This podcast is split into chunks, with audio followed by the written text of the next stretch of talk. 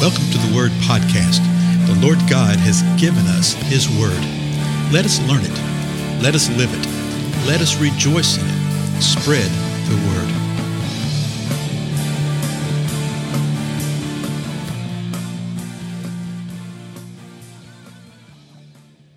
Blessings, everybody. This is Dale. Thank you so much for joining with me today on the Word Podcast.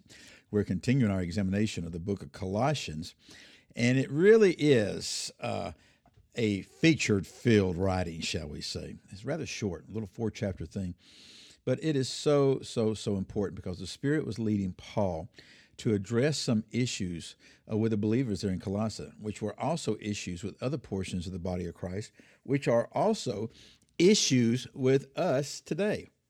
Can you imagine? There'd be issues with us today. Yeah, the same exact type of thing.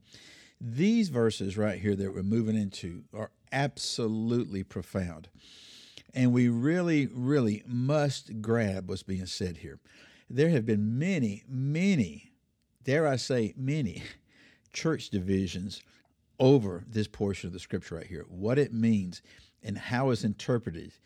Because if you get the correct understanding about this, and it all centers around who the Lord Jesus Christ is, who the Most High God is Father, Son, and Spirit. If you have the correct understanding, there is a freedom there. But if you interpret it wrong, if you read it wrong, if you interpret it wrong, if you imply it wrong, okay, the idea being if you observe it wrong, okay, and then if you interpret it incorrectly, then you're going to apply it incorrectly, then there will be problems. Now remember, uh, we were in the first chapter, and the last two verses we looked at were 13 and 14. Let me read those. For he rescued us from the domain of darkness and transferred us to the kingdom of his beloved Son. So, as Father God rescued us from darkness, this domain, this dominion of darkness, and he moved us, he transferred us to the kingdom of his beloved Son, verse 14, in whom we have redemption, the forgiveness of sins. So we see that it's in the Son and through the Son that we have redemption, forgiveness of sins. That which the Son did, that which the Lord Jesus Christ did for us, is what brought us in the correct relationship with the Father when we repented and confessed, when we believed. When we believed, we were brought into right relationship with Father. Now, the next verse, verse 15, says this He is the image. So the He literally means who is the image. So his beloved Son, in whom he brought redemption, the forgiveness of sin, who is the image of the invisible God. So what we're going to do is we're going to learn things about the Lord Jesus Christ. And each one of these things, folks, oh, each one of them, cling to, hang on to, uh, examine them in the scriptures. You'll see the other portions in the scripture that give insight into all of this. So Jesus is the image of the invisible God the firstborn of all creation. Well, people get these things to be all uh, out of whacking. You can imagine uh, the debate uh, that is carried on related to all this, okay? And so that's the reason that you do well to read it, read the balance of the scripture related to all this, study to see what the words mean, okay? Uh, listen to and read other people that you trust okay, that you trust, and examine it yourself. Be what we call Berean. You know, when Paul came in with the Bereans, he presented the gospel to them. They went and checked in the scripture and found out the things that he said was right. That's what it means to be Berean. Check it out. What we see here is that the Lord is the image of the invisible God. And that word image just means a, a representation, okay? A likeness, okay? A resemblance. Uh, and all these things are correct um, definitions of it. So you look at within the context of it.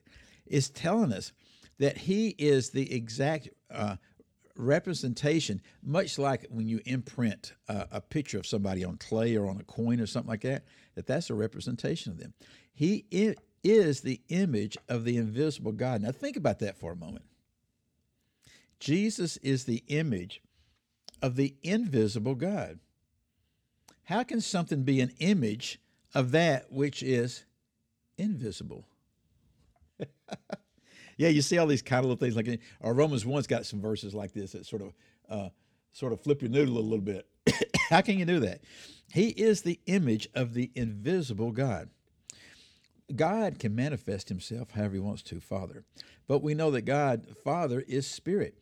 Could he, if he desires, take on a form of flesh? Absolutely.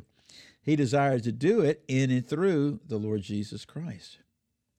And so what's being said is that he is the representation, he is the image, far more than just the picture of the invisible God. Then it says this about Jesus the firstborn of all creation. Now you can imagine all the hubbub that comes out of that. And this is where a lot of uh, denominations and a lot of cults say that Jesus was created because he was first born, that he was created. And we're thinking of born in the sense that uh, we are born and that um, um, uh, creation reproduces. What this is really a picture of, and when you look at that word used throughout the balance of Scripture, it means this that He is the preeminent one. He is the preeminent one. Now, it does mean, as we'll see in the next verse, the next verse, or a couple of verses down, yeah, uh, verse 18, uh, that he's the firstborn from the dead. Okay? And it means he's the preeminent one, the first one that actually did this, that was risen from the dead. So it will carry that, that idea behind it. But it doesn't mean that he was created, it means that he is the preeminent one. So again, verse 15, he, Jesus, is the image of the invisible God, the firstborn of all creation. Paul is starting at the very beginning with them, defining and giving them understanding about the Lord Jesus. Now, remember what he already said to him. He said, Man, I give thanks to you. I'm praying for you all the time. We heard about your faith. We heard about your love. We heard about your hope. And we're praying what? That you'll bear fruit, that you'll increase in knowledge, that you'll increase in understanding of the grace of God. And he's praying this, letting them know that he's praying this because he's about to drop some serious stuff on them. he says, I don't cease praying for you. Remember that verse 9? He said that you would be filled with this knowledge, that you would have all spiritual wisdom and understanding, and that you would walk the way that you're supposed to, worthy of the Lord, bearing fruit, increasing in the knowledge of God. Notice how he's driving home the knowledge of God, the knowledge of God, and increasing in the knowledge of God. He mentions it at least twice, maybe three times in just these first few verses right here. To increase in the knowledge of God and to live strengthened with all the power of God. Okay, to live that way, to attain steadfastness and patience, and to literally manifest all this joyously, joyously giving thanks to God, joyously living among one another as true believers, realizing that He's the one that's rescued us from the domain of darkness. He transferred us to light, and He's the one that forgave us. And then to drop this on and start this little teaching thing. Who is the image of the invisible God, the firstborn, the preeminent one of all creation. Leading them into that and making that statement right there, when he said that verse right there, that rattled a lot of people in the gatherings that were listening to these letters right here. Because there were a lot of teachings that were not of God that were being taught. A lot of things that we call uh, Gnosticism. Gnosis just means to know, have knowledge. And the idea behind the Gnostics, very roughly speaking, is that they believed that you had to have a superior knowledge, that they had a superior knowledge into the Lord Jesus Christ, into the things of God. You had to have this kind of stuff. And then they started undermining the true faith and knowledge of Jesus and what he had done for us. Paul starts just striking away at it. First thing, Jesus is the image of the invisible God. So that right there is going to undercut a lot of the Gnostic thought that, well, Jesus was just a human that became a God person. It undercut a lot of the other beliefs because here he says he is the image of it and he's the firstborn preeminent one of all creation. Anyway, my time's up. My computer's beeping at me, right? uh, that's Colossians 1.15. We'll continue next time. I'll see you then.